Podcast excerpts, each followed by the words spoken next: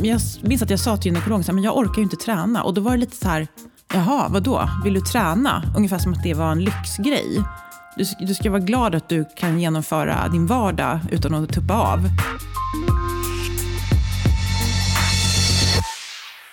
Välkomna till ännu ett avsnitt av Min dolda smärta. En poddserie om smärta som inte alltid syns på utsidan. Allt ifrån dolda och kroniska sjukdomar till psykisk ohälsa, rädsla, skada, förlust eller beroende. Att känna att någonting inte står rätt till men ändå dra sig för att prata om det eller söka hjälp. Det kan vara onormalt rikliga blödningar under menstruationen, ett molande tryck eller smärtor i underlivet och smärtor vid sex eller ett ständigt behov av att kissa. Tryck mot tarmen och förstoppning eller svårigheter att bli gravid. Som om det inte var nog kan myom leda till komplikationer under graviditet, ökad risk för missfall eller tidig förlossning. Trots att 30 procent av kvinnor över 30 år i Sverige drabbas av myom är sjukdomen fortfarande förvånansvärt okänd och allt för många lider av myom utan att veta om det.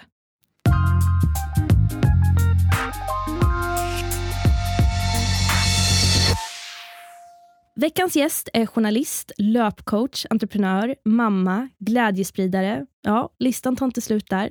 Hon driver även Maratonpodden, en podd om konditionsträning och är också en av de kvinnor som har givit en röst åt den dolda kvinnosjukdomen myom som hon har diagnostiserats med.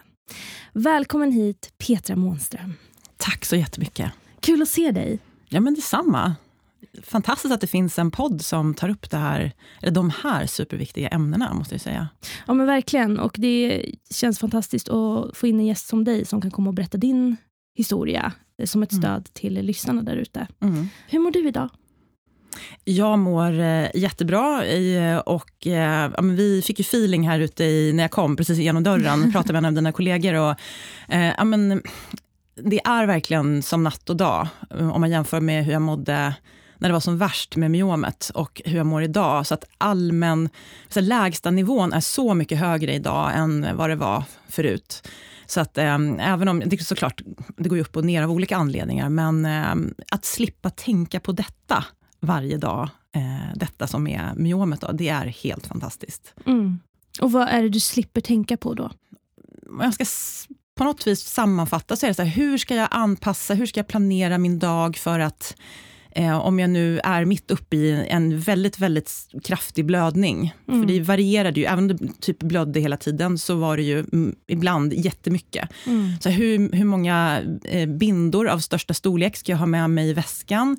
Eh, hur mycket järntabletter ska jag ha med mig? Eh, ja, jag kanske ska tala om för min sambo att var jag är någonstans, ifall han måste rycka ut. Jag kanske tuppar av, eh, gick jag omkring och oroade mig för också. Alltså det var så ständig planering av eh, livet. Mm. Så att, um, det är så himla skönt att slippa det. Ja, jag förstår verkligen det. Och för de som inte riktigt vet vad myom är eller vad det är för typ av symptom, skulle du kunna förklara hur det har påverkat dig? Ja, eh, nu är jag ju ingen läkare då, mm. eh, men jag kan ju då jag har väl en hyfsad koll på vad det är. Det är en, eh, en muskelknuta eh, i, i livmodern, har jag förstått det som. Eh, och eh, som är, nu vill man ju helst inte prata om så här T-ordet som i tumör, men det är ju, vad jag har förstått i alla fall, en godartad tumör. Mm. Så att det är som en utväxt och eh, den kan sitta på olika ställen eh, för olika kvinnor och, ehm, ja, och orsaka antingen jättestora besvär eller eh, kanske inga alls. Mm. Um, och vad orsakade ja. den för typ av besvär för dig? Eh, för mig då, när den, för att, eller så här, från bör, min gynekolog, eller min gynekolog, jag har haft många olika gynekologer, för att jag är en ganska så här, jobbig människa som gärna byter när jag inte är nöjd. Eh, men en gynekolog såg i alla fall något år efter att jag födde min son, eh, han föddes 2015, att eh, men, du har någonting då som kallas för myom, kan jag se här, som är någon centimeter. Um, och så länge det inte orsakar några besvär så behöver man inte göra någonting. Och då hade inte jag några problem.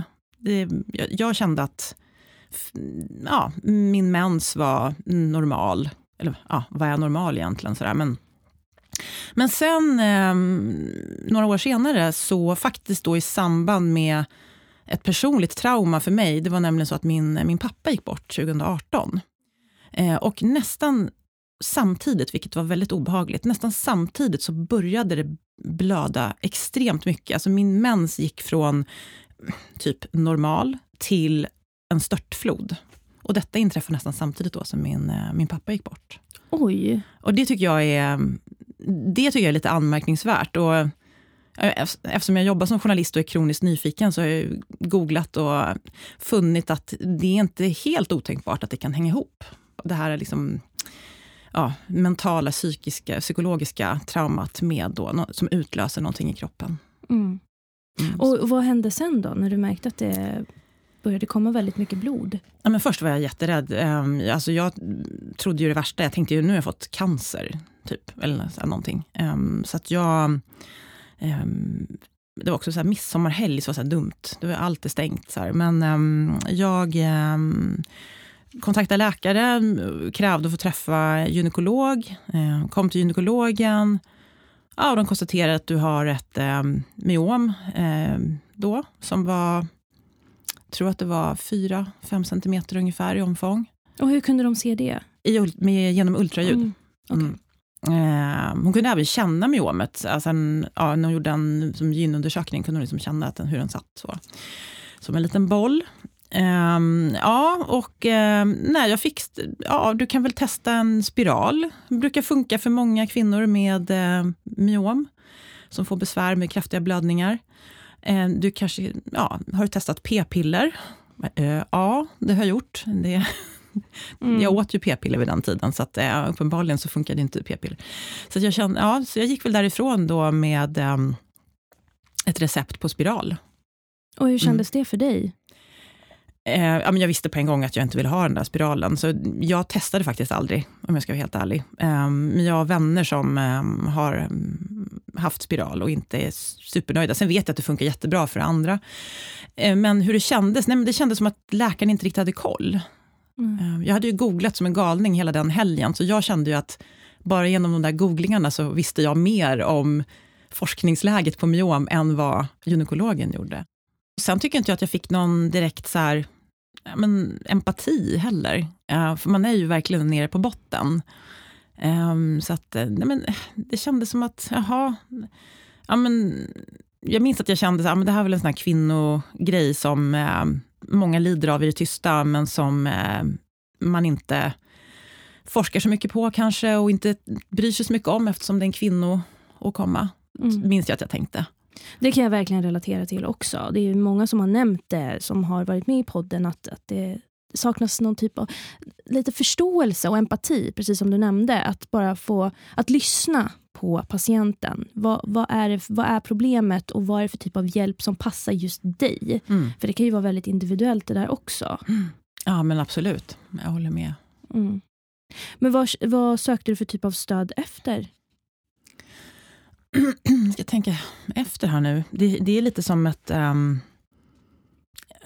jag har förträngt ganska mycket, för det var så fruktansvärt jobbigt där med att um, hålla på och planera begravning samtidigt som man hade det där. Liksom. Så jag har förträngt jag ganska det. mycket. Men um, uh, jag minns att jag googlade som en galning.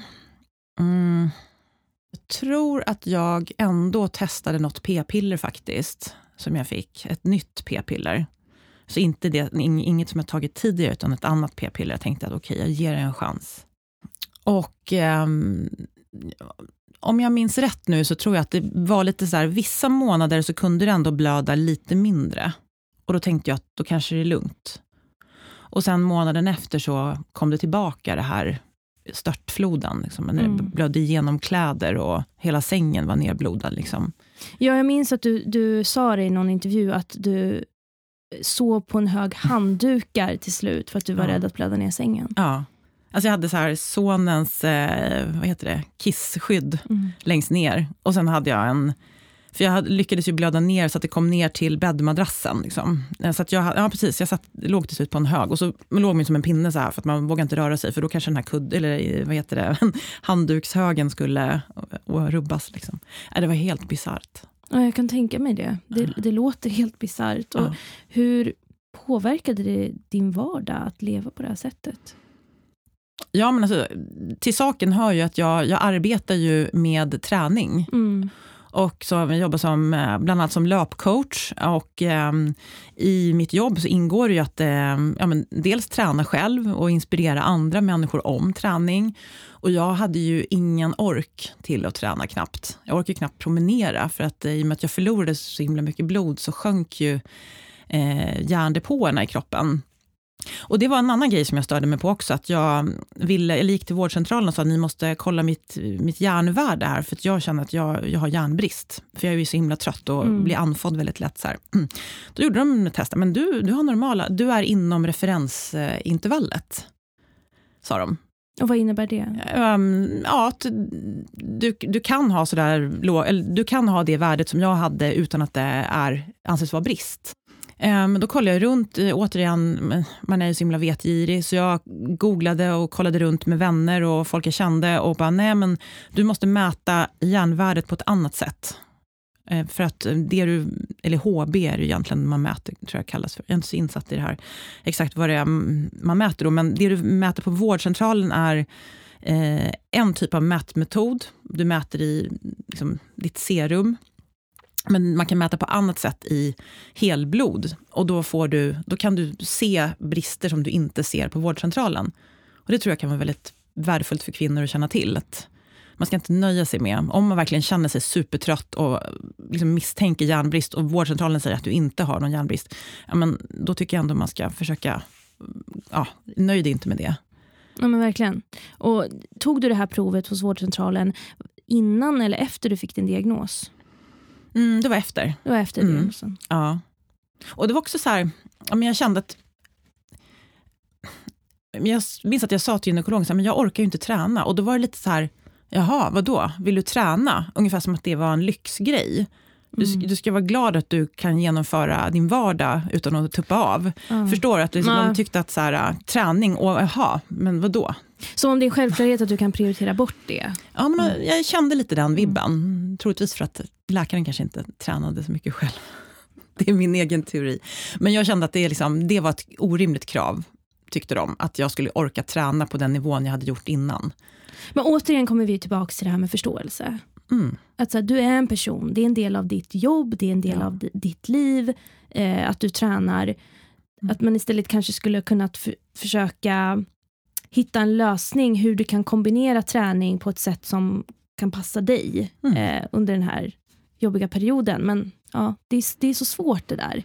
Ja, man känner sig väldigt ensam och som jag har skrivit om också och pratat om, det är ju väldigt tabubelagt. Det är ju inte så att man Ja, nu stod vi och pratade om mens här i, i innan vi gick in ja, här, men, ja. men det är ingenting man gör med, med alla. Nej. Det känns som att många kvinnor går runt och kanske tror att ja, men, jag har en extrem mens, men det här är normalt, jag biter ihop.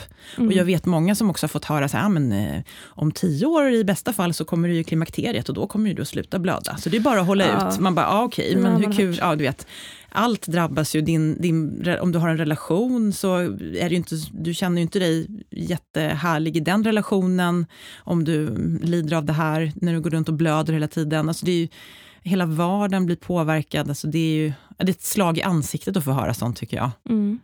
Nej men Jag håller med. Mm. Och Hur påverkade det din relation under den här perioden?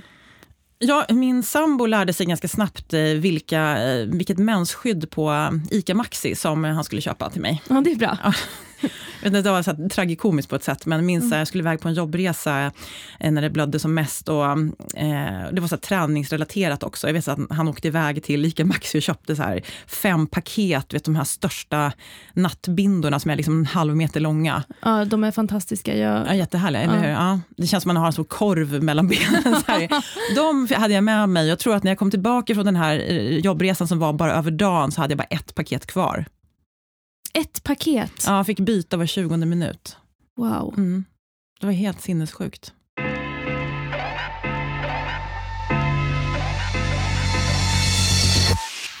Minns du något tillfälle där det verkligen påverkade dig under jobb eller träning?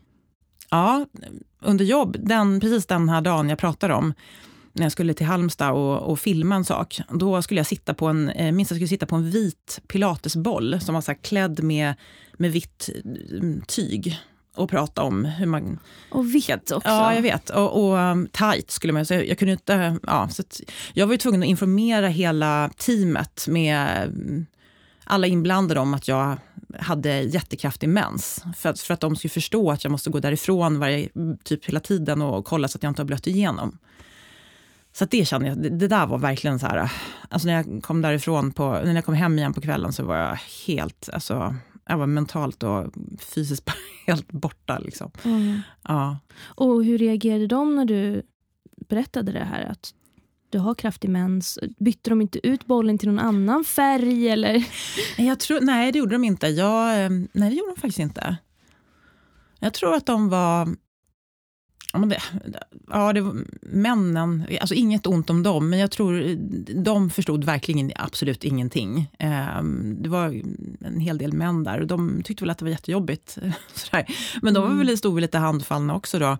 Sen var det några kvinnor, de tänkte, ja, de hade, kände väl medlidande. Nej, men jag tror inte, ah, de tänkte nog inte så långt tror jag. Mm. Det, var, det är ju lite tabubelagt, man ser ju på en del att de lite så här... Ja, det blir obekvämt. Oj, ja, ska vi prata om det här nu? Mm. Mm. Jo förresten, jag, jag knarkade ju sånt här, knark gjorde jag inte riktigt, men jag käkade ju så många, så här, cyklokapron heter det ju. Eh, sån, ehm, eh, såna här tabletter som man tar för att minska mens. Eh, som man kan köpa receptfritt mm. på apoteket. Jag, vet, mm. jo, jag har hört talas om, jag har ja, talas om de där. Mm. Precis, ja. De, jag minns att jag bara tryckte i med såna. Och det hjälpte ju ingenting. Nej.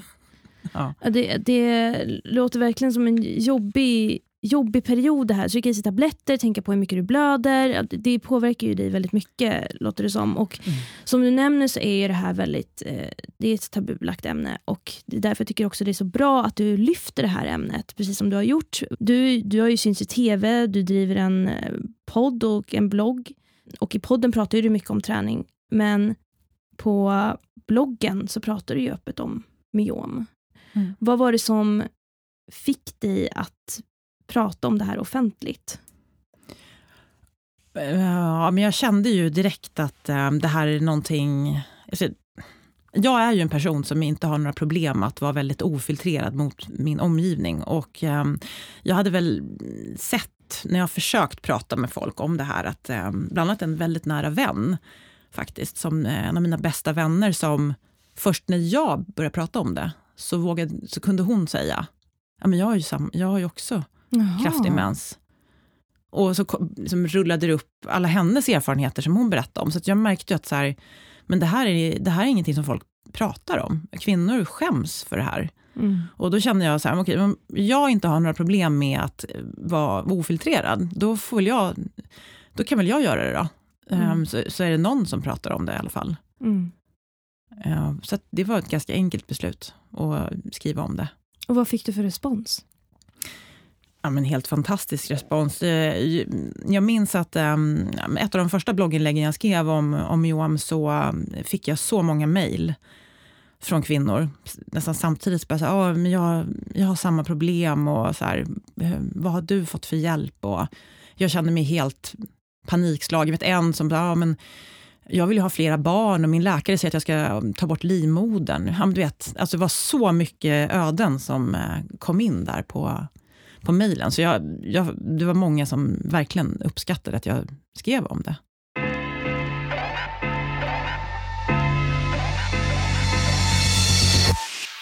Du nämnde i början att du mår bättre idag. Men hur har resan dit varit? Ja, det har varit um, um, ja, tufft. Eh, och ha ett, eh, ja, men dels ett litet barn också. Min son, idag är han fem, liksom, han var ännu mindre då. Så ta hand om ett litet barn då tillsammans med min sambo och sen driva ett eget företag och ovanpå detta då ha detta problem. Um, så att, um, det var en väldigt tuff resa, men jag är också väldigt tacksam att jag inte gav mig, utan verkligen um, inte bara satt där och bet ihop och invänta klimakteriet. Utan eh, faktiskt, och det var ju faktiskt en ren slump att jag fick den absolut bästa hjälpen som gjorde att jag, nå, peppar peppar, idag är i, eh, myomet är borta. Och hur fick du den? Berätta. Mm, men då var det ju, en, ja du sa att jag också har en podd. Mm. Eh, och eh, på det stället där jag spelade in min podd så spelar de in en annan podd också, som heter IVF-podden. Och då var det en av eh, programledarna för den podden som, eh, hon är gift med min producent. Jaha. Ja, så att, eh, och jag stod där och klagade på mens. Jag tror att till och med sa ibland så att, bara så ni vet, idag så blöder jag jättemycket, så att om jag måste avbryta inspelningen och gå ut så att ni vet. Så, så då hörde hon det. Och hon bara, men alltså, du måste verkligen kontakta Helena Kopp Kallner på, på, eh, på Danderyds sjukhus. Hon eh, forskar då på Karolinska institutet och jobbar på Danderyds sjukhus. Och hon hade varit med i deras podd och hon bara, alltså, hon är så himla bra. Du, jag tror att det är så att hon... För jag hade hört talas om en studie, det hade jag gjort faktiskt innan. Men den gynekologen jag hade tidigare eh, sa att den studien var full. Man liksom behövde inte några fler personer till den här studien, där de testade nya metoder att behandla myon på. Men då sa hon då att men jag tror att hon kanske har fått några avhopp. Så testa Mhm. och kontakta henne. Så att jag, det första jag gjorde när jag var klar där, det var ju att mejla henne. Och fick svar inom någon timme. Du, eh, kom till mig, har du tid imorgon? Alltså det var helt overkligt. Ja, ja. Du vet, alltså gått från den här totala hopplösheten till, kan du komma imorgon? Så här. Ja, det är helt fantastiskt. Ja. Alltså jag kom dit dagen efter. Mm. Eh, och ja, hon fick ju ta hela av min eh, säga, upp, uppgivenhet. Jag minns att jag satt där och bara grät. Och så här. Hon la sin hand på min och bara, Petra, vi kommer att hjälpa dig. Alltså, tänk bara att få höra det från en Mm. läkare. Liksom. Mm. Ja. Det var väldigt eh, starkt. Och vad hände sen? Ehm, ja, då um, måste man ju... Hon gjorde ju undersökningar då så att hon kunde se att ja, men ditt myom sitter på ett sånt sätt så att eh, du kan komma i fråga för den här studien. Och eh, sen var det också några beslut som behövde fattas eh, från min sida. Ehm, till exempel då vill du, ha, vill du ha barn i framtiden, vill du ha fler barn? Jag har ett barn nu. Eh, Och är det så att man vill ha fler barn i framtiden så rekommenderar man inte att man gör de här, någon av de här två behandlingarna som de testade. Eh, En referens och en ny behandling. För att det finns en liten risk för att eh, det kan, vad heter det, fertiliteten kan påverkas. Mm. Så har man en barnönskan så då, då, då kan man göra andra typer av... Alltså man behöver inte ta bort livmodern, man kan göra andra saker. Men, så jag behövde snabbt bestämma mig för om jag, eh, hur jag vill göra med barndelen. Det är inte helt lätt eh, beslut heller. Nej, jag förstår det. Ehm, ja, och sen eh, så... ehm, men det var skönt ändå att veta att jag kunde när som helst hoppa av studien. Det var inget så tvång att du måste göra någonting. Så. Men framförallt det där beslutet med barndelen tycker jag var... Det, det är ju ett av de största besluten man gör i livet. Liksom. Så att, ehm, ja, men i alla fall, ja, men så um, funderade väl och kom fram till att nej, men jag vill, jag vill eh, gå vidare. Och de här, de här två behandlingarna då som de testade, det var ju eh, behandlingar som man då kallar för, eh, om jag nu säger rätt, vi är ingen läkare igen, men icke-invasiva. Det betyder att du, eh, de eh, kräver inte att du liksom skär upp någonting, liksom, utan de är väldigt bra för kvinnan. Att du, det är liksom ingen stor kirurgi, utan eh, den ena behandlingen kan du till och med gå hem tror jag, dag, samma dag. Och den andra, eh, ja, du kanske behöver vara en eller två nätter på inlagd. Liksom. Mm. Ehm, så jag bestämde mig för att gå vidare Mm. och göra, vara med i studien. Och hur hjälpte det dig? Eh, ja, men ska jag säga då, jag fick ju inte den här nya metoden som de höll på att utvärdera, utan eh, det lottades ju. Så att jag fick den som de hade gjort, som de hade lite mer erfarenhet av sen tidigare, som heter embolisering. Eh, så att jag minns att jag var lite besviken när lotten föll på embolisering. För jag hade ju hoppats att jag skulle få den här liksom, nya metoden. Mm. Um, men um, det visade sig att jag svarade väldigt bra på den här emboliseringen i alla fall. Um, så att, um, alltså det sjuka var att jag kunde, några dagar senare kunde jag gå ut och springa. Det krävdes inte ens någon eh, liksom längre rehabilitering. Alltså det var helt fantastiskt. Wow. Jag kunde gå ut och springa. Och jag minns att jag liksom höll andan när det var dags för att få mens. Och den var så här... Att det var nästan som en liten så mellanblödning bara. Jag bara, Mm. är det här sant? Mm. Jag skrev säkert något mejl till Helena som var så här väldigt känslosamt tror jag. Och den här em, eh, heter det? Em, Embolisering. emboliseringen, Mm. kan du förklara vad det innebär? Typ kan jag förklara. Man sprutar in jättesmå plastkulor eh, för att, för att liksom täppa till. Du går in i ljumsken ungefär, så har du som väldigt avancerad röntgenutrustning. Så att du går in i ljumsken och täpper till blodflödet till myomet med hjälp av i pyttesmå plastkulor. Och det som händer då är ju att eh, myomet får ingen tillförsel av blod och då så mm, hamnar det i nekros, vilket betyder typ att det dör. Det är inte jätteskönt. Hur kändes det? Eh, nej, men man får ju medicin, alltså Mm. verk, smärtstillande. Ehm, men det, det är klart att det, det känns lite grann. Det, det ska man inte sticka under stol med. Men samtidigt så var jag så himla... eh, Jag var så himla fokuserad på att eh, det här ska gå bra och jag, jag, det här är jättebra för mig. Så jag kände att det var inget så jätteproblem. Medicinerna hjälpte jättemycket också. Till saken hör förresten att eh, jag skulle få, få en... Ja, vad heter det? Sånt man får när man föder barn. Eh, rygg... Epidural? Jag tror att det var det jag fick. Ja. Ja, den bet inte tyvärr på mig. Det kan tydligen vara så för en del människor. Så att eh, normalt då så funkar ju den och då gör det ännu mindre ont. Så att de som lyssnar på det här och blir lite oroliga, så, eh, de flesta behöver inte tänka på det här. Och är det så att inte epiduralen fungerar så kan man få väldigt eh, starka smärtstillande. Jag tror att det kan till och med varit så att jag inte ville ha det, de allra starkaste tabletterna för att jag kände att eh, de har inte så sköna biverkningar. Mm. Så jag tror jag tog någon så här Alvedon och då, ja, då kände man lite grann. Men nej, det Mm. var ingen, det, det grejer man. Så efter det så började du blöda normalt efter din, när, när du fick din mens? För man blöder Mm. inte... Eh, blöder man också när man inte har sin mens eller är det kraftiga blödningar under din mens? Tänker du när man har myom, Ja, innan man har behandlat det? Ja. Ja, men då kan det ju vara som sagt väldigt olika för olika kvinnor. Eh, För mig var det så att jag hade, en, jag hade blödningar i ungefär två veckor. Om du tänker att en menscykel är väl 28 dagar. Mm, mm. Då blödde jag på ett eller annat sätt i två veckor ungefär. Det kunde vara allt ifrån liksom störtfloder i fyra dagar till att det bara ja, men småblödde hela tiden. Och sen en, en del kvinnor blöder hela tiden, varje dag. Ehm, och andra inte. Så det, men för mig var det liksom två veckors mens, typ. Mm. Och från två veckors mens till, vad blev det efter behandlingen? Ja, ja men det som jag sa också, eh, jag pratade med din kollega, det var helt bisarrt. För att idag är liksom hela min mens som sista, dagen, sista dagarna på ja, den här två veckors eh, mensen som jag hade tidigare. Så det är, det är nästan ingenting. Alltså jag kan nästan ibland klara mig med ett trosskydd bara. Vilket är helt, alltså, Vilken befrielse. Alltså det är helt sinnessjukt. Mm. Alltså man, ska det vara så här? Så att, och det vet ju också Helena Kopp-Kallner, läkaren som forskar på det här. Är väldigt, hon vill verkligen få ut den här informationen. att alltså, En normal mens ska verkligen inte vara mer än så. Mm. Så att eh, man vet det. Det är inte normalt att blöda tok mycket. Mm.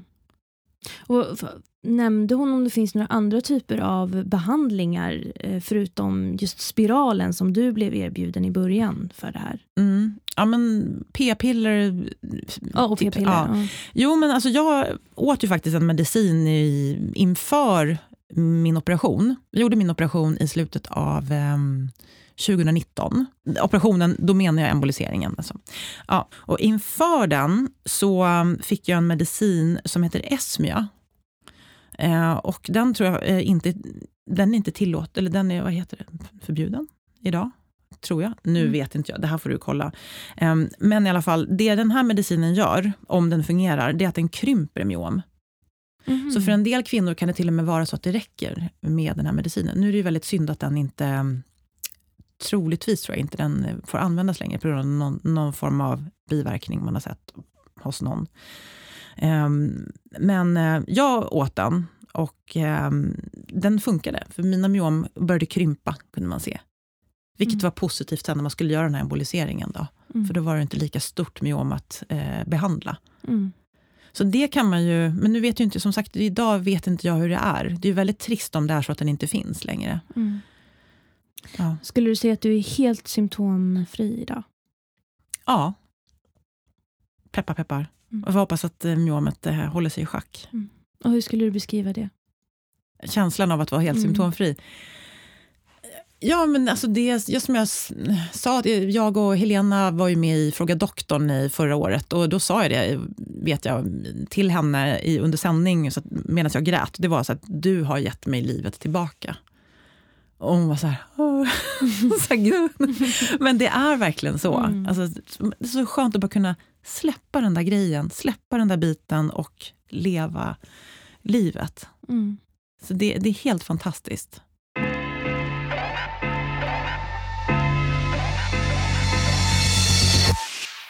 Vad betyder det för dig att träffa en läkare som faktiskt förstår? Ja, men det betyder allt. Mm. Ehm, det...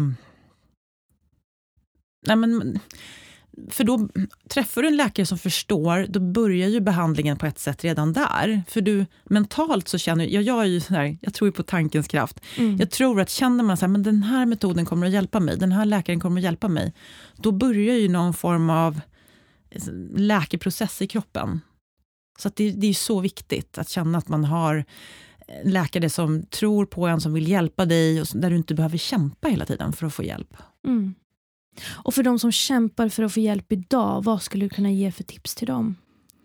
Alltså, googla, eh, prata med folk, eh, läs allt du kommer över.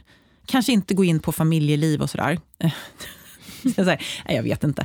Där står inte så mycket om myom, tror jag. Nej, men alltså, bra källor, alltså forskning. eh, Om man, om man känner att man orkar hålla på. Det är, jag förstår att folk, alla kanske inte orkar hålla på som jag, eh, som är journalist och orkar, orkar liksom grotta. Men Mm. prata med folk, eh, skulle jag säga. Våga vara öppen med dina problem, för du kan nästan utgå från att åtminstone några kvinnor i din omgivning antingen lider eller har lidit av myom.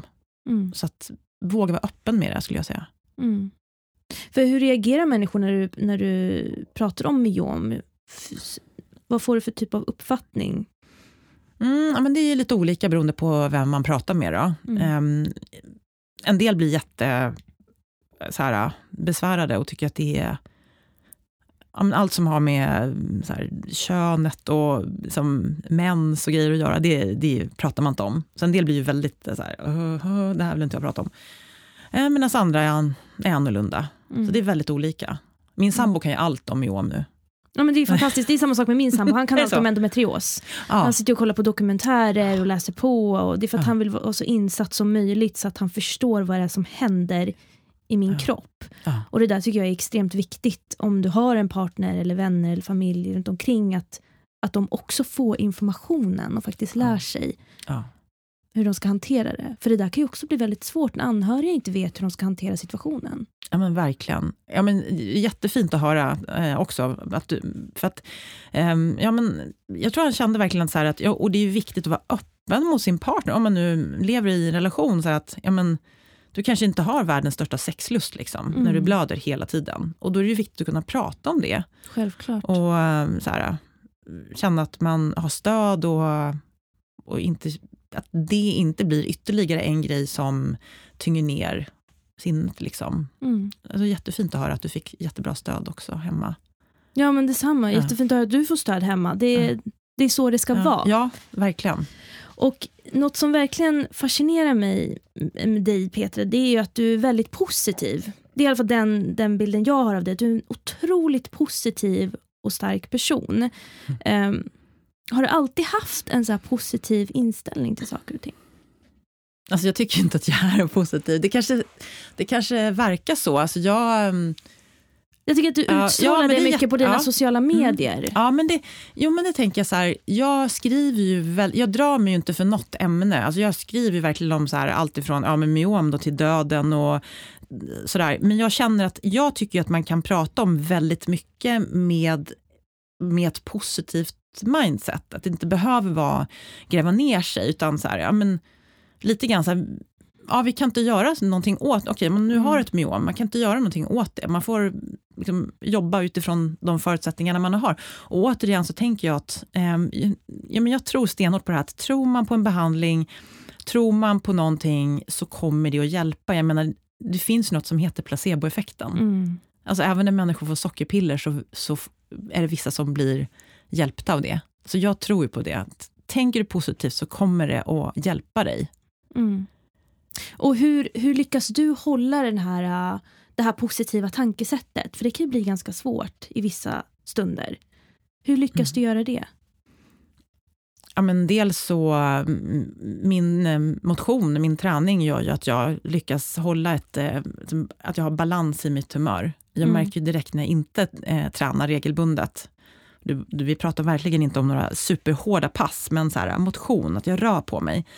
Så länge jag gör det så känner jag att då, då är jag i balans, då mår jag bra, då kan jag vara positiv. Om jag inte får röra på mig, om jag är sjuk eller sådär, då, då är det inte alltid jätteroligt att vara runt mig. Mm. Så är det. Som den här perioden när du inte mådde så bra. Ja, alltså jag släpper ju ut. Jag gick ut och tränade i alla fall.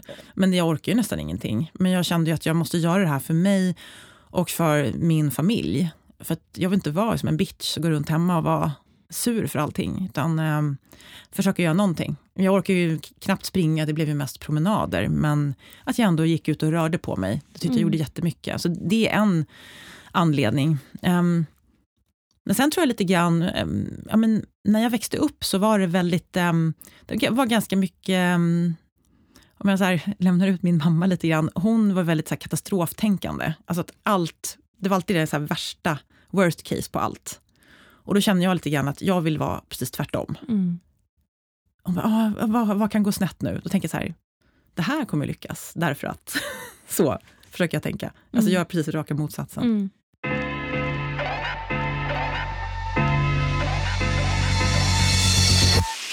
Jag läste en sak på din blogg som gjorde mig väldigt nyfiken. Och Det är ju att du, du skriver att du är kemisten som blev en springande journalist. Mm. Berätta, hur blev det så? Ja, men exakt. Jag jobbade ju som journalist i början. Jag ehm, utbildade mig till kemist. Och det var helt enkelt för att jag... Jag har alltid varit sugen på att bli journalist. Jag har alltid älskat att skriva och uttrycka mig genom att skriva. Men ehm, man fick ju höra att det var dåligt med jobb för journalister. Mm. Och ja, men lyssnade på mina föräldrar. Så här, det är osäkert, det ska vi inte göra. Nej, så att jag pluggade kemi, blev kemist, fick jobb på eh, en, ett företag i Uppsala, där jag är uppväxt. Oj, jag är också uppvuxen i Uppsala. Nej, är du? Ja. Det Gud, var vad kul! Ja, det var kul. Det är ju en fantastisk stad. Ja, ja, den är helt fantastisk. Ja, alltså, ibland säger jag faktiskt till min sambo att jag önskar, det är synd att inte Uppsala ligger i Stockholm, om du förstår vad jag menar. Ja, ja, jag förstår Alltså- precis. Det är en så mysig stad. Ja, verkligen. Alltså man kan nå allting med cykel. och så här. Ja, men, fantastisk stad, jättemysig. Så jag jobbade där, eh, men kände någonstans ändå att det skaver. Dels för att jobbet var, alltså, förlåt om min gamla chef lyssnar på det här, men jobbet sög verkligen för mig. Alltså, det var göra samma sak hela tiden, det, det var inte min grej. Mm. Det kan, andra kanske tycker att det är jättekul, men för mig funkar det absolut inte. Jag behöver omväxling. Och så att jag Ehm, jag började helt enkelt försöka sälja in eh, artiklar till lokaltidningen.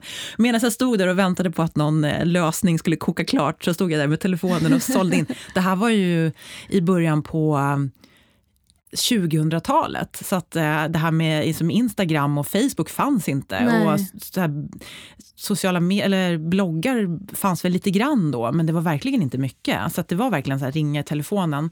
Old school. Verkligen old school. Så här. Men jag gillar det. Ja, jo men absolut. Visst, alltså, håller med. Så att jag gjorde, sysslade med det. Och till slut så hade jag ju fått lite artiklar publicerade i olika tidningar. ehm, sådär. De Vad flesta- skrev de?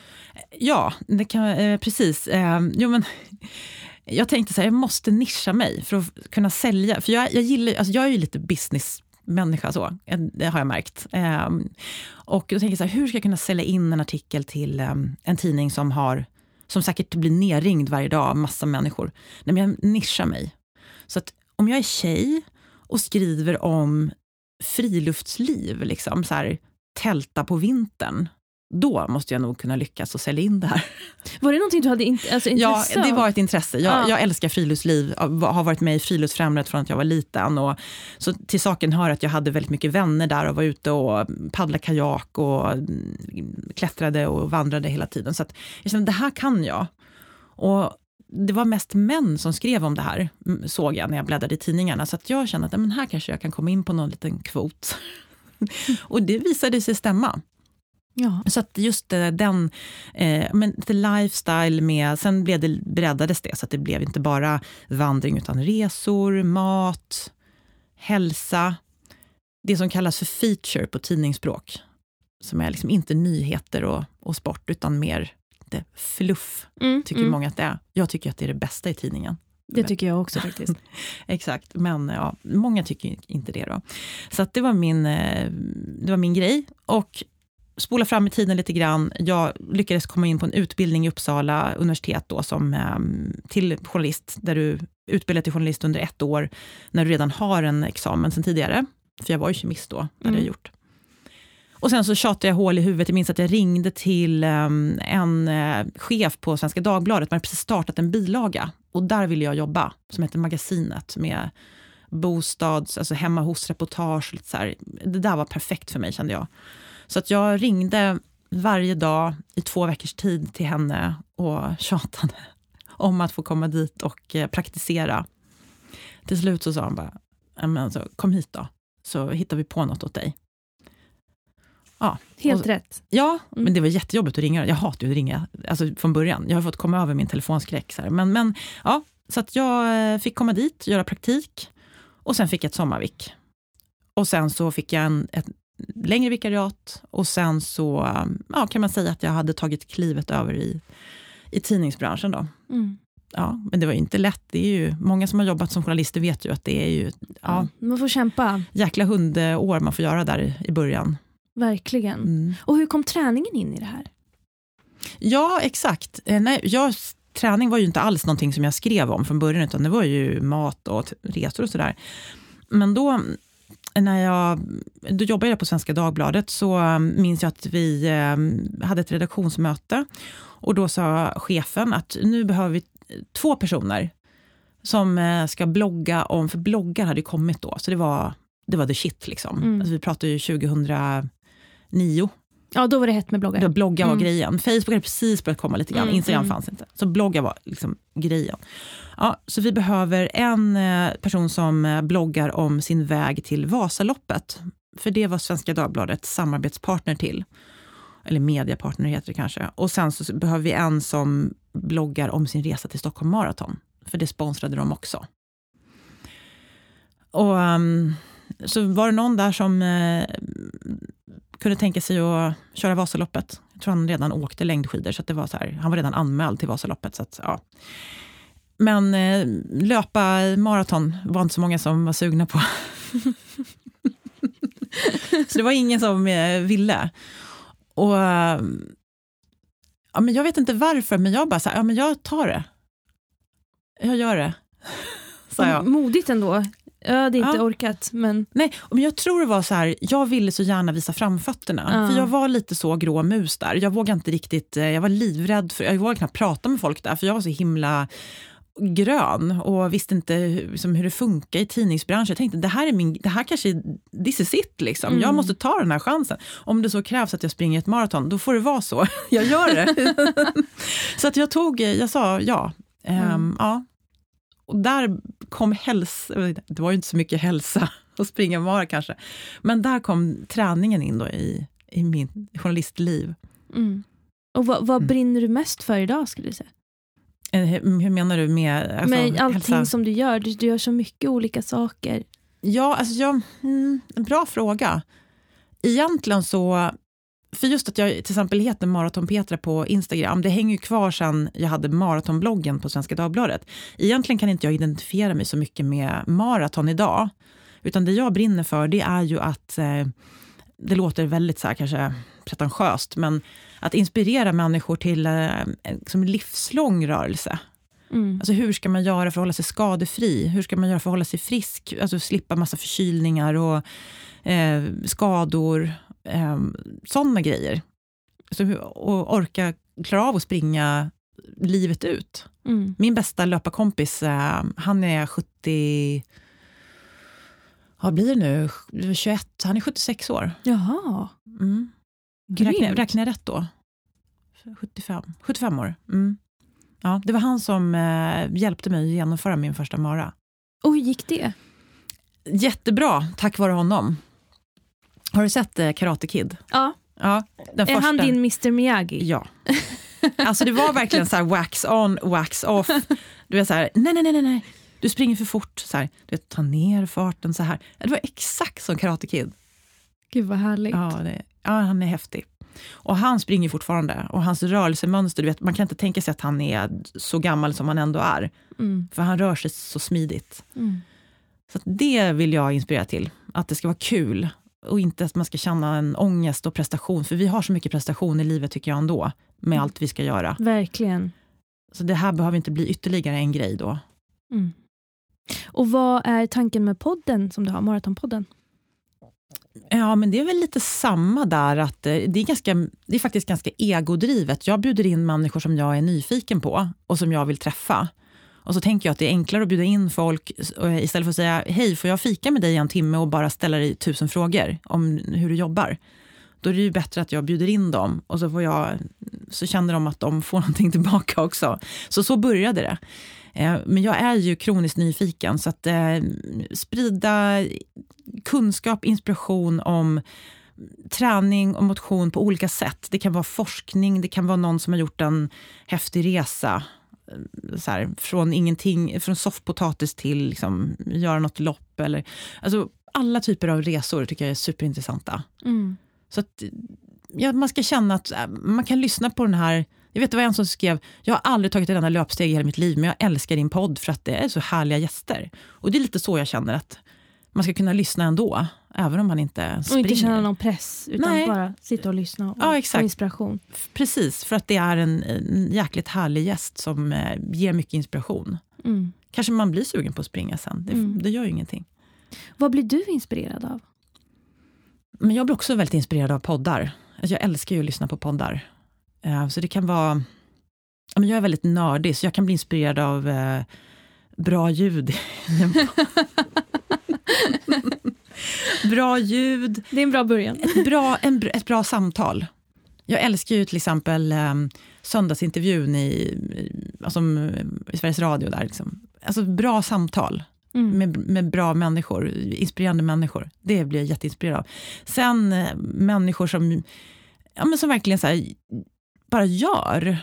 Som inte, då, som när jag växte upp, där, nej det där går inte, nej de där vill inte prata med oss, de där vill inte... Alltså folk som bara tar för sig av livet, det tycker jag är Mm. jäkligt häftigt. Verkligen, jag kan tycka att det är väldigt modigt att folk följer sina drömmar och låter Mm. inte det här ekorrhjulet eh, stå i vägen. Den här trygg, trygga bubblan som vi många, många lever i. Mm. Ehm, så det är därför jag blir så inspirerad av dig Peter, att du bara nej, jag ska inte bli kemist, jag ska bli journalist. Ja. Ehm, Jag vet. Nej, men, alltså, det var så roligt, för till och med alltså, min pappa, liksom, även när jag hade jobbat med det här i tio år, han kunde fortfarande inte säga vad jag jobbade med. Mm. Han fattade ingenting. Men eh, man står på sig, man känner att det här är bra, det här gillar jag att göra. mm. Och då ska man eh, göra det. Jag tror också det är då man blir som mest lycklig också. Ja, verkligen. Helt klart. Alltså, jag håller med dig, 100 procent. Mm. Vad gör dig lycklig idag? Ja, men senast som i morse när jag satt och eh, höll på med någonting med datorn så kom min son och så här, var vaknat precis, här, pussade mig på axeln och säger jag älskar dig mamma. Åh, fint. Kan jag få glass? ja, okej, men jag tänker så här, han älskar mig ändå fast han vill ha glass. Nej, men det är de där små stunderna. Alltså det är, jag tror, var det inte någon som sa det om lycka? Det, är, det är verkligen så här ögonblickskänslor. Men det är de här små, små stunderna som man får av livet som är, det gör mig väldigt lycklig.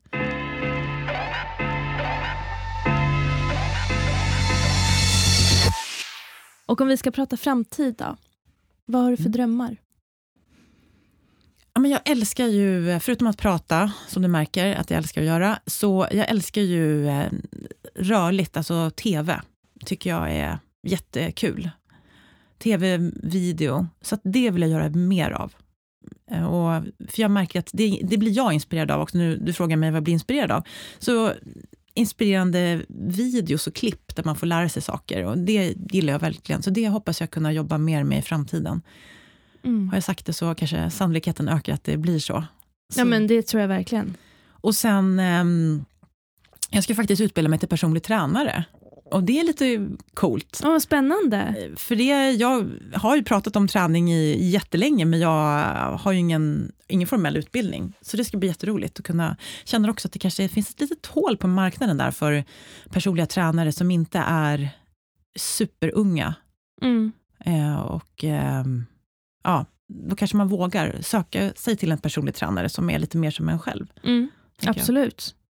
Och har du några roliga projekt på gång? Mm, ja, men det är alltid mycket projekt på gång. Just nu är det ju väldigt mycket med min podd. Jag har faktiskt två poddar, eh, om vi ska vara petnoga. Så jag har ju även en tillsammans med Malin Evelöv, som är en för detta friidrottsstjärna i Sverige, eh, som heter Evelöv och Månström. Så det är jättemycket jobb med poddarna. Um, mitt jobb är ju ett ständigt pågående projekt, skulle jag säga. Mm. Kul. Ja, de är väldigt roliga också. Mm. Om du får gå tillbaka lite i tiden, vad hade du önskat att du redan visste när du fick din myomdiagnos? Jo, jag önskar att jag visste att, um, att jag skulle få hjälp. Um, såklart.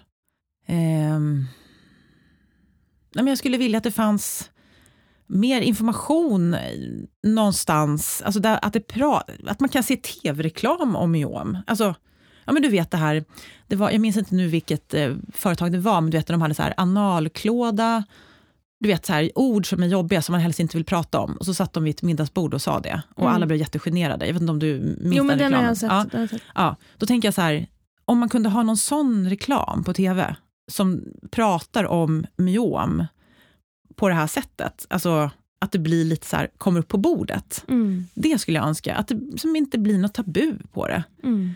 Att fler vågar prata om det. Och sen såklart att, eh, som du gör nu med att du lyfter det här i, i din podd och att, ähm, att man pratar om myom i media och sen visar att det har så många ansikten. Att äh, alla, liksom din granne kan ha myom och må jättedåligt av det. Jag vet inte vad du hade för fråga där, men jag vet att jag pratade med en person om det här med att just det här med sjukskrivningar och varför folk kanske har lite kort stubin eller är lite lättretliga. Det kan ju bero på det här. Mm. Man är trött för att du blöder orimligt mycket. Verkligen. Det måste man verkligen eh, prata mer om. Så det du gör här är ju superviktigt. Ja, det, det du gör är också väldigt, väldigt viktigt Petra. Mm. Och avslutningsvis då, då om du får gå tillbaks till den här jobbiga perioden. Vad hade du sagt till dig själv då? Ja, jag har ju sprungit en hel del lopp eh, i mitt liv och eh, det bästa jag vet det är när man eh, känner att nu orkar inte jag någonting mer och så ser man att där borta dyker faktiskt mål upp. Då får man ju nya krafter. Mm. Så det jag hade önskat det var väl att man sa att men nu, nu börjar vi se målet här. Där borta är målet, där kommer du att bli bra. Ja, det hade varit skönt att veta. Mm. Verkligen. Tack så jättemycket för det här samtalet Petra. Det har varit jättetrevligt att prata med dig. Och för de som vill hitta dig, din blogg, dina sociala medier, dina poddar. Mm, ja, tack så jättemycket för att du fick komma. Eh, jag heter Maratonpetra på Instagram, utan H eh, på maraton. Eh, Petramanstrom.se är min blogg. Eh, ja, av Maratonpodden och Evelöv och Månström då, om man vill eh, lyssna på prestigelös eh, inspiration om eh, konditionsträning. Mm. Och förhoppningsvis mm. snart kunna boka dig som personlig tränare. Ja, exakt. Exakt vad jag ska göra med den här eh, titeln, om jag nu lyckas, ska vi säga. Jag har full respekt för den här utbildningen. Jag kanske inte, ja, vi får se. Men, men jag tänker positivt, det kommer gå jättebra. Ja, precis. Då kanske man kan boka mig också. Tack så jättemycket Petra. Tack. Jag ska inte riktigt avsluta än. Samtalet fortsätter med Helena Kopp Kallner, docent, överläkare och gynekolog. Häng kvar.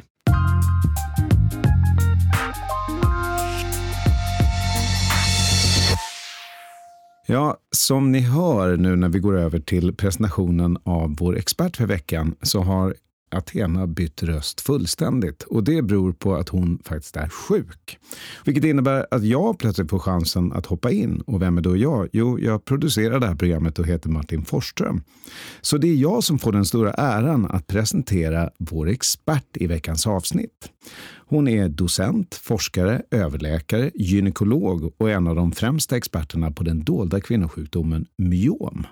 Välkommen hit. Tack Helena så mycket. Kopp-Kallner. Jajamän. Jajamän. Det är en diger lista på det här. Man blir alltid lite så här lätt generad när man hör allting. Men ja, docent och forskare är lite samma sak kanske. Men ja. Hur, hur länge har du varit verksam? Ja, alltså läkare blev jag 2001, men sen så eh, började jag ju jobba kanske med eh, eh, myom ordentligt för ja, kanske åtta år sedan eller någonting sånt där. När jag liksom började intressera mig väldigt mycket för, för kvinnor som hade rikliga menstruationsblödningar och förstod att det var verkligen en, en grupp kvinnor som hade svårt att hitta rätt fram i vården och eh, eh, oh, helt enkelt som, som stod ut väldigt länge. Jag brukar jämföra kvinnor med rikliga menstruationsblödningar som den här myten om den här grodan som, som man värmer vattnet hela tiden och till slut så kokas grodan. Men lite så kände jag att det var med de här kvinnorna, att det bara stadigt blir sämre och sämre och sämre och sämre och så till slut är det katastrof. Och det är först då man söker hjälp, men man borde ju ha sökt så långt innan. Så jag har liksom vikt mitt liv lite till att och prata om det här och försöka öka medvetenheten om vad som är normal mens och så. Och vad vet vi egentligen om myom? Vet vi hur det uppstår? Och, och ja, kan du förklara myom egentligen? Ja, alltså, myom är ju då godartade muskelknutor i livmodern, så det här är ingen cancer eller så. Eh, och det är väl kanske delvis det heller inte har fått den uppmärksamheten som det egentligen borde få då man tycker att ja, ja, men det här är en liten knöl. Eh, så, det är inte så farligt. Eh, men eh, det finns en, eh, en berömd forskare som säger det att myom är kanske godartad, liksom är godartad, men de är inte godartade för kvinnan. Det vill säga kvinnan har ett stort lidande, liksom lidande av dem ändå. Eh, men myom är då godartade som sagt muskelknutor. Det är ju egentligen en cell då som helt enkelt börjar dela på sig. Men skillnaden mot en cancer är ju att en cancer börjar växa invasivt och går ut i andra vävnader och tar över dem och förstör dem. Och det gör inte myomen. Myomen håller sig i livmodern. Eh, så de sprider sig inte på det viset. Eh, och varför de uppkommer, det vet man egentligen inte så himla mycket om. Man antar att det har med gener att göra, eller, eller det vet man väl delvis att det har med gener att göra. Och det, myom går ju också mycket i arv. Så att har man en mamma som har haft myom och kanske behövt operera bort livmodern på grund av det eller så, då är risken större att man själv kommer att drabbas. Vi ser också en anhopning liksom genetiskt i folkgrupper Eh, till exempel svarta kvinnor från framförallt västra Afrika eh, har ju väldigt mycket myom och det innebär också nu att eh, den svarta befolkningen i USA har mycket myom därför att många härstammar därifrån. Eh, så att gener är absolut viktiga. Och sen så finns det en del ovanliga såna genetiska mutationer som vi kallar det då, avvikelser liksom i arvsmassan som också kan ge myom.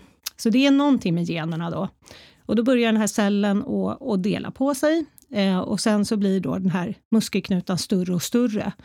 Och då beror det helt på var den sitter, hur stor den kan bli innan den ger bekymmer. Och den kan ju uppkomma var som helst i livmodern. Eh, och då vet vi att myom som då sitter inne i själva livmoderhålan, de ger bekymmer redan när de är små.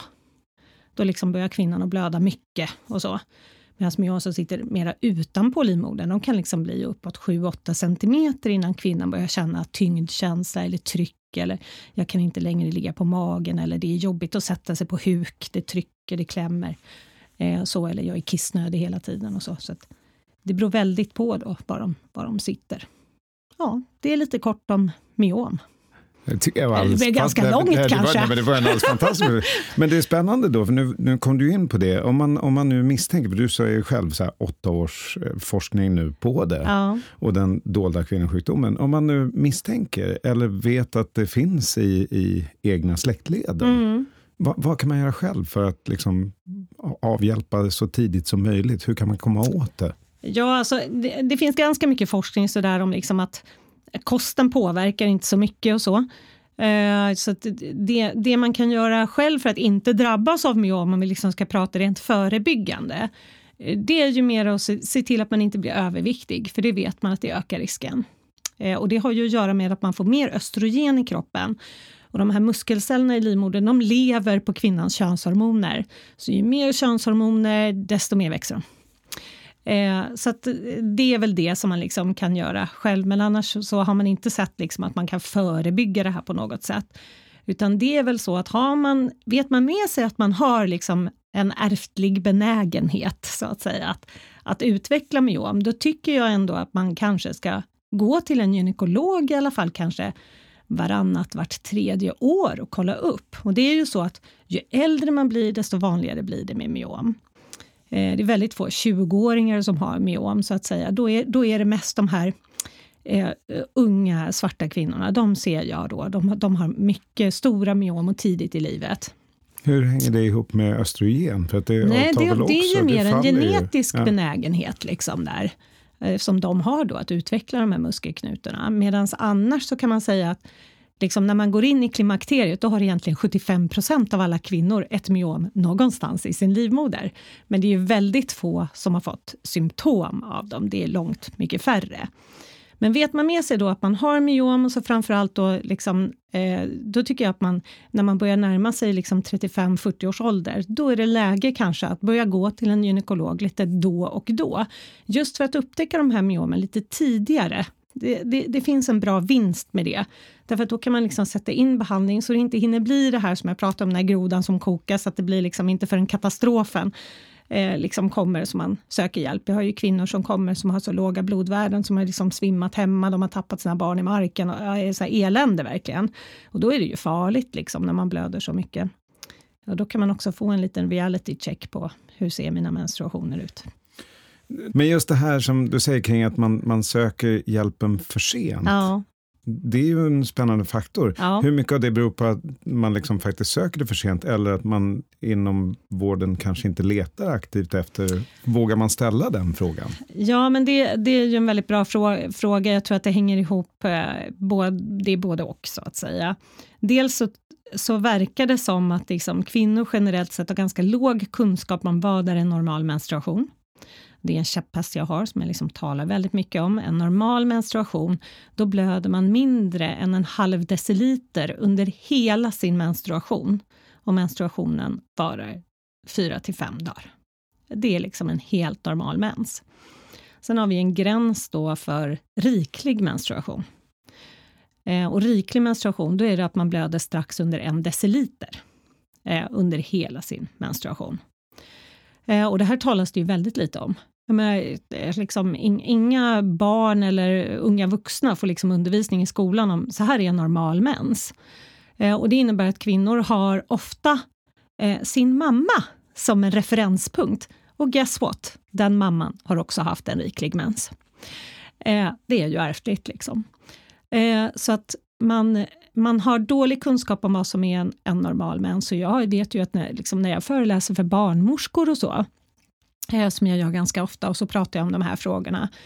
Eh, och så säger jag så här, och nu är det så här att efter den här föreläsningen så kommer åtminstone en eller två av er att komma fram till mig och säga att nu förstår ni att ni blöder för mycket. Och det stämmer varenda gång alltså. Eh, och då är det barnmorskor vi pratar om, så de har ju ändå en ganska hyfsat bra kunskap. Eh, men, men det är också det där att det är den här långsamma tillvänjningen. Det kommer inte över en dag. Det är inte så att jag har en normal menstruation en dag och så nästa mens, då liksom blöder jag floder och behöver nattbinda dagtid och blöder klumpar och Liksom så så att, eh, det är en långsam process. Och det är bara, mm, jag kanske ändå skulle ha med mig några nattbindor i, i, i liksom eh, väskan nu. Då. Eh, ja, och sen så, ja, så ja, sätter man på sig det en gång och sen tänker man så här, men det är lika bra att jag har nattbindor på mig hela tiden. Och så, ja, så blir det liksom så där att det, det, det händer aldrig någonting avgörande som gör att, att man söker vård. Eh, och sen är det ju så här att, att eh, eh, vi vet också att kunskapen bland eh, allmänläkare till exempel, att kvinnor kommer då och söker på grund av trötthet och så bränner man av lite prover. Ja, så var det inte sköldkörtelhormonbrist, men det är lite lågt HB, alltså så blodvärde. Vad gör man då? Ja, men då ger man kvinnan järntabletter inte sätter sig liksom allmänläkaren ner och börjar så här, hur mycket blöder du egentligen? Vad använder du för mensskydd? Hur ofta behöver du byta det? Blöder du klumpar? Kliver du upp på natten och byter? Eh, de här frågorna som vi vet att man måste ställa för att få rätt svar. Utan nej, de får järntabletter och sen så käkar de de där järntabletterna och sen blir det så dåligt så inte ens järntabletterna hjälper. Det är då de kommer. Eh, och de skulle ju ha fått hjälp av mig redan från början innan de fick de där järntabletterna. Och järntabletter är rävgift, vet du. Man blir hård i magen och man mår illa och sådär. Så kvinnorna tar ju inte ens de där järntabletterna utan de tar dem lite då och då när de liksom blir för trötta. Um, så det, ja, det är lite svårt helt enkelt att, att nå ut. Så jag tror att den enda liksom riktiga framkomliga vägen det är ju att vi, vi kvinnor förstår vad som är normalt och förstår när vi ska söka hjälp och kräver att få den hjälp som vi har rätt till. Så tänker jag. Ja, det är kort sagt normalisera, öka dialogen och kunskapen. Exakt, verkligen. Ja, som, som kanske med allt annat. Ja, ja. Nej, Eller avstigmatisera kanske, mer än normalisera. Det är avstigmatisera. Det är ju det här stigmat som gör liksom att gud vad jobbigt, ska jag prata om mens med min doktor? Liksom. Ja, det ska du.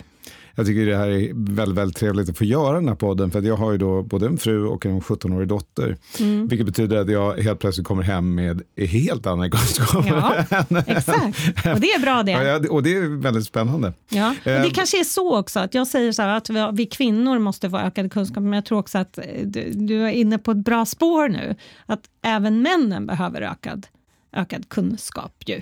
Ja, i allra högsta ja. grad. Mm. Eh, det finns en annan spännande aspekt av det här och det är ju behandlingsmetoder. Och du mm. driver en studie kring det här, eller har drivit eller driver? Ja, vi har, precis, och, vi har avslutat en och så har vi gått in på nästa kan man säga. Och så, ja, ja, ja, jag har haft lite olika. Du har haft lite olika. Men vad jag förstod så var den, den senare handlar om, om olika behandlingsmetoder. Just det, vi undersöker en ny behandlingsmetod. Eh, och det är ju så att eh, tidigare så, så, så var det så att ja, du har myom och du blöder mycket. Eh, då tar vi bort livmodern. Um, så. Det är en och när man, rätt drastisk åtgärd. Ja, precis. Men där kan man prata om normalisering. Därför att om man till exempel tittar på för 20 år sedan i USA, då gick alltså 40 procent av amerikanska kvinnor in i sitt klimakterium utan en livmoder. 40 procent? 40 procent. Eh, så det var, det var liksom bara normalt, liksom, att så, så var det bara. Eh, och, eh, och sen har vi ju liksom fått mer och mer kunskap om hur viktig eh, livmodern är för bäckenbottens stabilitet. När det kommer liksom just till, till inkontinensbesvär, fall, framfall och så vidare. Vi gillar att tänka på livmodern som en slags tältpinne som liksom håller uppe tältet som är liksom bäckenbotten. Och när man då tar bort mitten tältpinne, ja då liksom säckar det ihop lite så. Eh, och, och eh, då tänker man så här, att varför ska man, varför ska man ta bort ett organ som man egentligen kan behandla? Eh, och även så när man tittar i Sverige på när man då opereras för att ta bort sin livmoder, då är medelåldern 49 år på de kvinnorna som opererar bort livmodern. Vet du vad medelåldern är för klimakteriet? Jag, jag gissar att den har flyttat fram lite nu, så att den är snäppet senare än så. Mm, den är 52, ja. vilket betyder att man opererar bort sin livmoder tre år innan man inte behöver göra mm. operationen längre. Eh, så att eh, det finns ju ett enormt behov för att utveckla nya behandlingsmetoder. Eh, både medicinska metoder som har färre biverkningar men också det vi kallar då för minimalinvasiv kirurgi, det vill säga att man inte gör stor kirurgi utan att man behandlar då själva, själva livmodern, själva orsaken, eh, behandlar myomen eh, och då gör det utan att utan att behöva skära upp kvinnan eller skära ut eh, myomen. Utan och man minimalinvasiv, det innebär egentligen någon form av titthålskirurgi? Ja, precis. ja, minimalinvasiv är väl egentligen eller? allting där man inte gör stora hål i magen. Där man inte öppnar upp? Ja, precis. Ja. Eh, gör liksom en ordentlig stor bukoperation då. Och när vi pratar behandlingsmetoderna nu, för nu, mm. nu, då måste man ju ställa lite olika metoder mot varandra Just för att det. se vad, vad tusan är, för, det behandlingsmetod, för folk Exakt. som inte ens vet hur man behandlar, vad, vad är standardbehandlingsmetod? Ja, det, det finns egentligen ingen standardbehandlingsmetod. Det, det är Nej. nog fortfarande att ta bort livmodern då som är liksom standardbehandlingsmetoden.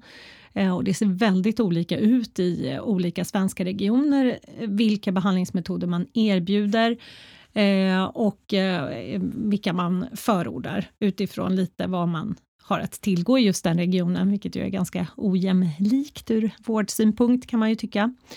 Men eh, då vi bestämde oss då för att vi ville jämföra vår, vår nya metod med en metod som heter myomembolisering. Och det är egentligen att man jag brukar säga att det är som att man orsakar en hjärtinfarkt fast man gör det i livmodern, så det blir en livmoderinfarkt. Och då kan man ju tänka sig att har man en hjärtinfarkt så dör en del av hjärtat. Mm. Och det var precis samma sak här då, att man orsakar en blodpropp på vägen in till livmodern och då dör en del av livmodern, nämligen myomet. Um, och det är en metod som är ganska bra för kvinnor som har ganska många myom och inte jätte, jättestora myom. Uh, så vi ville jämföra med den metoden för att den, den är då en minimalinvasiv metod kan man säga. Förlåt en lekman här, det, ja. hur prickskjuter man hjärtinfarkter på myom? Ja, det är lite intressant hur man gör det. Nej, det, det gör våra röntgenläkare faktiskt. Eh, och då går man in med eh, en, en tunn plastslang i eh, ljumsken, in i ljumskartären. Eh, och, ehm, eh, Eh, och så går man bakvägen liksom upp till livmodern och så sprutar man hela tiden in lite sån här röntgenkontrast då, så man ser vad man håller på med, man ser vilket kärl man ska in i.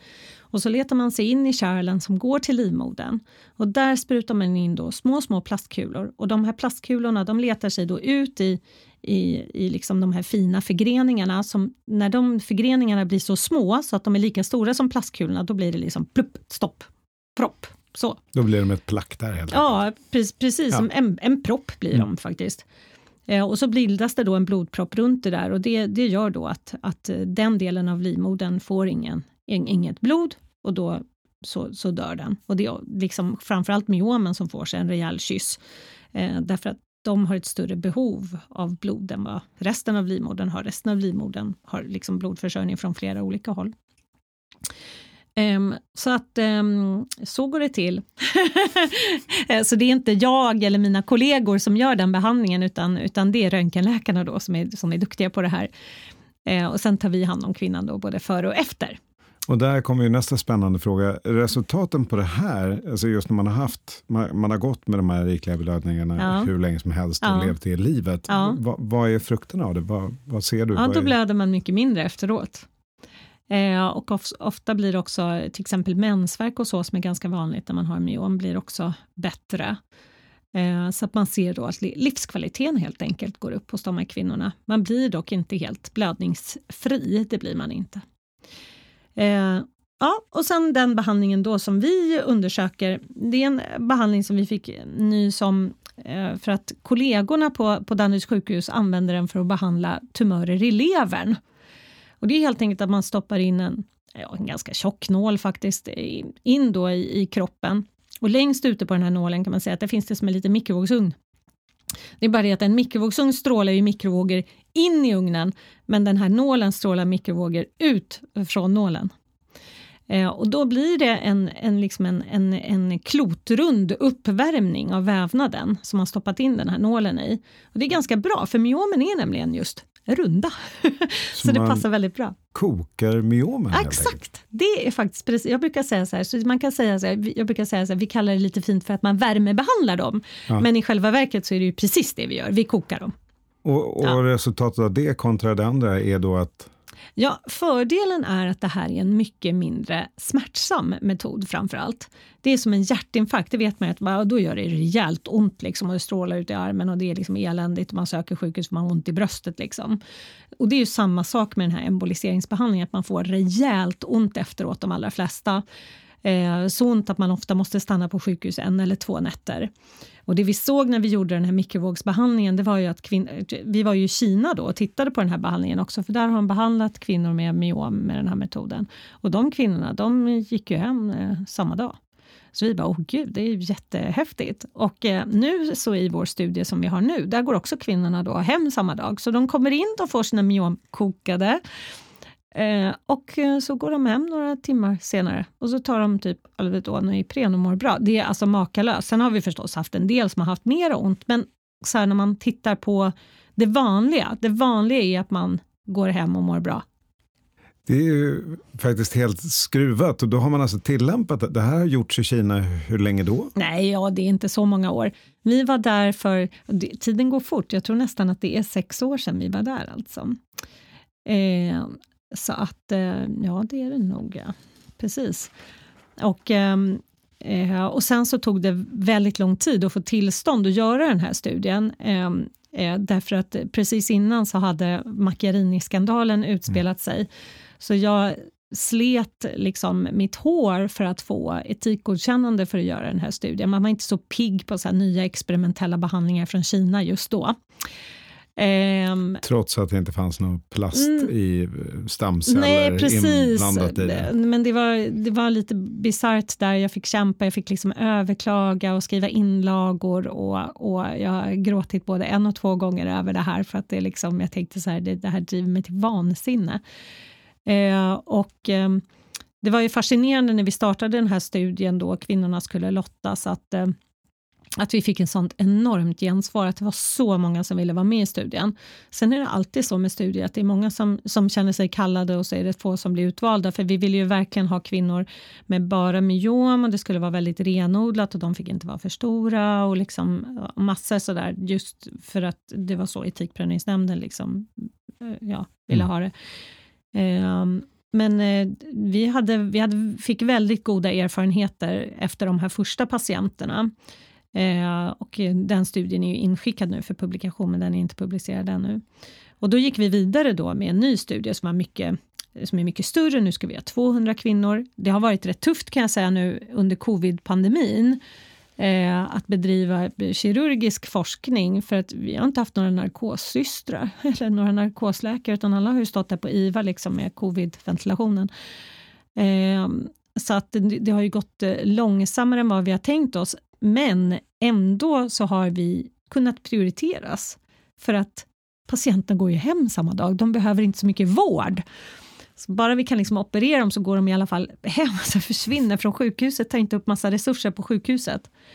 Ehm, och nu ska vi då ha som sagt, vi ska ha 200 kvinnor och då har vi tagit in lite bredare, att man, man får vara opererad tidigare och och man får vara lite mer överviktig än vad man fick vara i den första studien och, och, och sådana saker. Mm. Ja. Lite större variation i storlek. Ja, precis. Vi, ja, precis. Mm. Vi ska liksom se nu vilka den här metoden fungerar bäst på. Mm. Um, ja, så det är väldigt Väldigt, alltså det är väldigt rolig forskning. Ja, men det låter ju, och sen framförallt låter det ju otroligt hoppfullt. Ja. Och om man då ska eh, ge lite hopp till människor som sitter där ute nu och har en vrångbild kring vad en normal menstruation är ja. och får dem att söka hjälp ja. och sådär. Om vi rekapitulerar, vad är, vad är liksom de här råden till alla som sitter där och tänker, nej men jag tar en nattbinda till. Ja. Va, va, vad ska de göra istället? Ja, nej men de ska ju söka hjälp förstås och det ska de göra hos en gynekolog.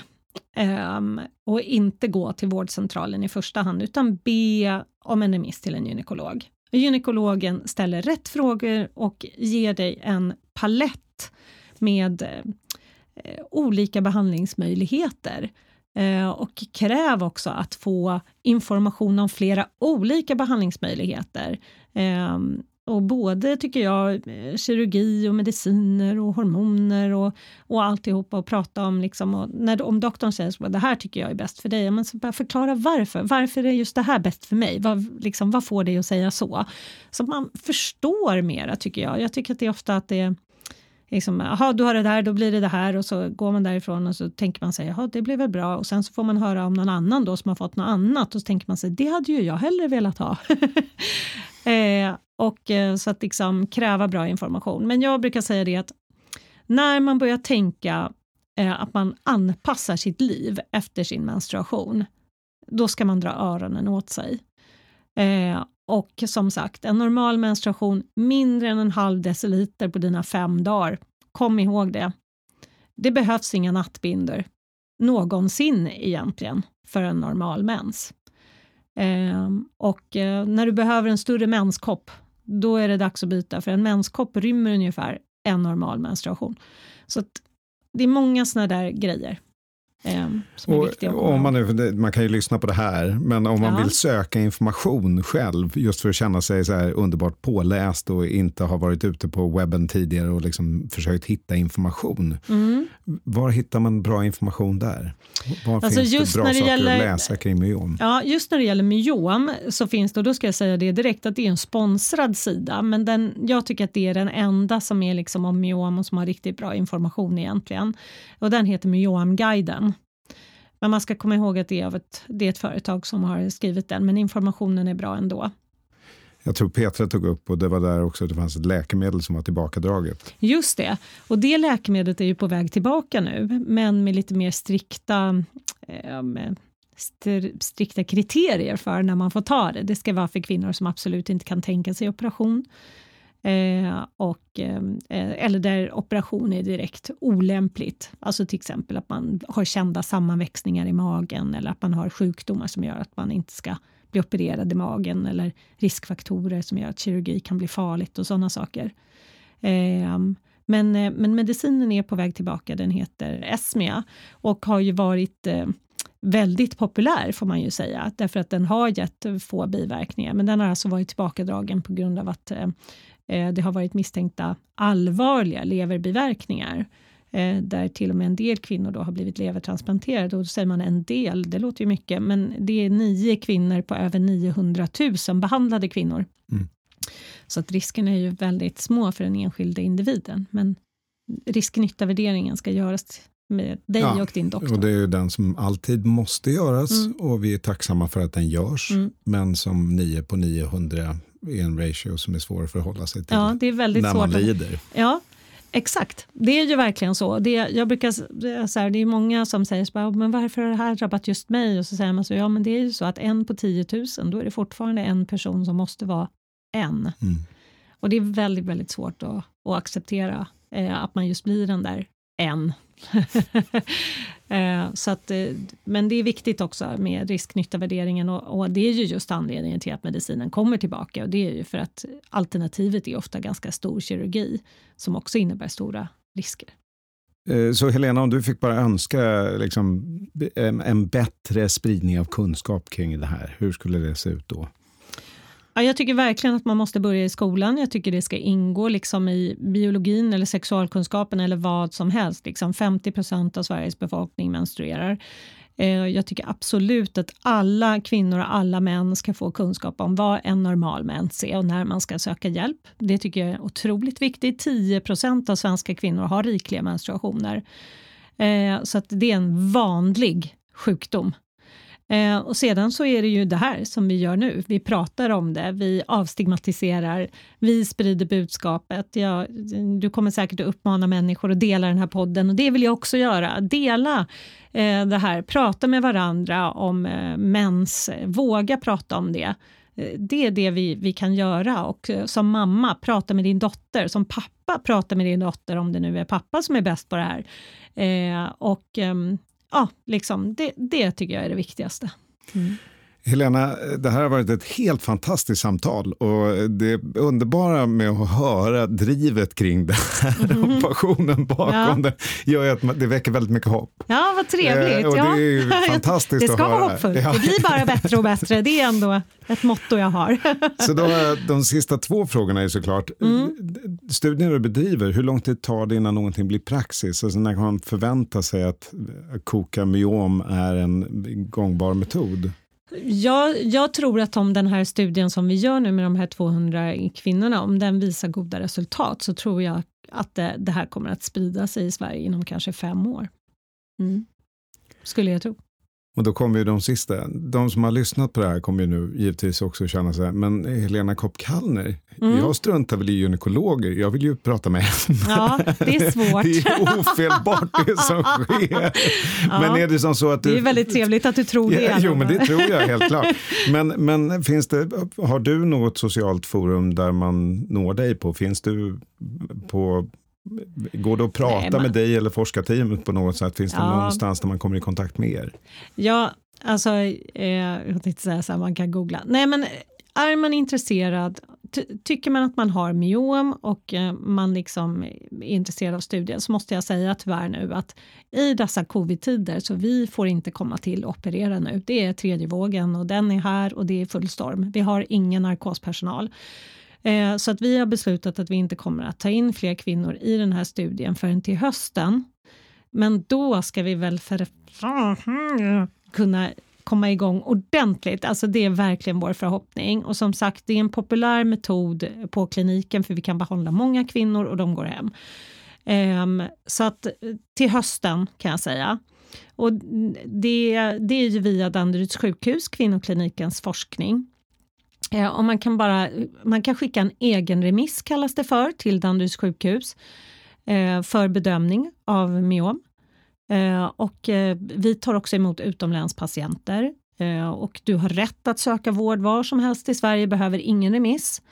Eh, och vi är ett helt team som jobbar med det här, så att även om jag är mycket ansiktet utåt så är det ju inte bara jag, utan vi är ju flera som jobbar med det här och brinner för det här på samma sätt vill jag säga. Eh, så att eh, skicka en egen remiss till Danderyds sjukhus. Det är bara ett brev där du säger hej, jag heter bla bla bla, det här är mitt personnummer. Eh, jag önskar komma till er för bedömning av myom. Jag känner inte att jag får hjälp där jag är. Det här är min korta sjukhistoria eh, och då kallas du för ett besök hos oss. Eh, och är du intresserad av studien då till hösten, ska tilläggas då, ehm, då kommer vi informera dig om, dig, om den och eh, du får möjlighet att delta. Och Det får bli de sista orden. Tack Lena för ett eh, alldeles väldigt upplysande och inspirerande samtal. Tack för att jag fick komma. Jag är alltid lika glad. Och tack till dig som har lyssnat på Min dolda smärta. Vi har nu gjort tio avsnitt och säsong ett är därmed avslutad. Vi jobbar på att få till en säsong två och vill givetvis höra vad du som lyssnar vill att vi tar upp för ämnen och vilka gäster och experters erfarenheter och råd ni skulle vilja lyssna till. Maila era tips till min gmail.com. Tack för att ni har lyssnat.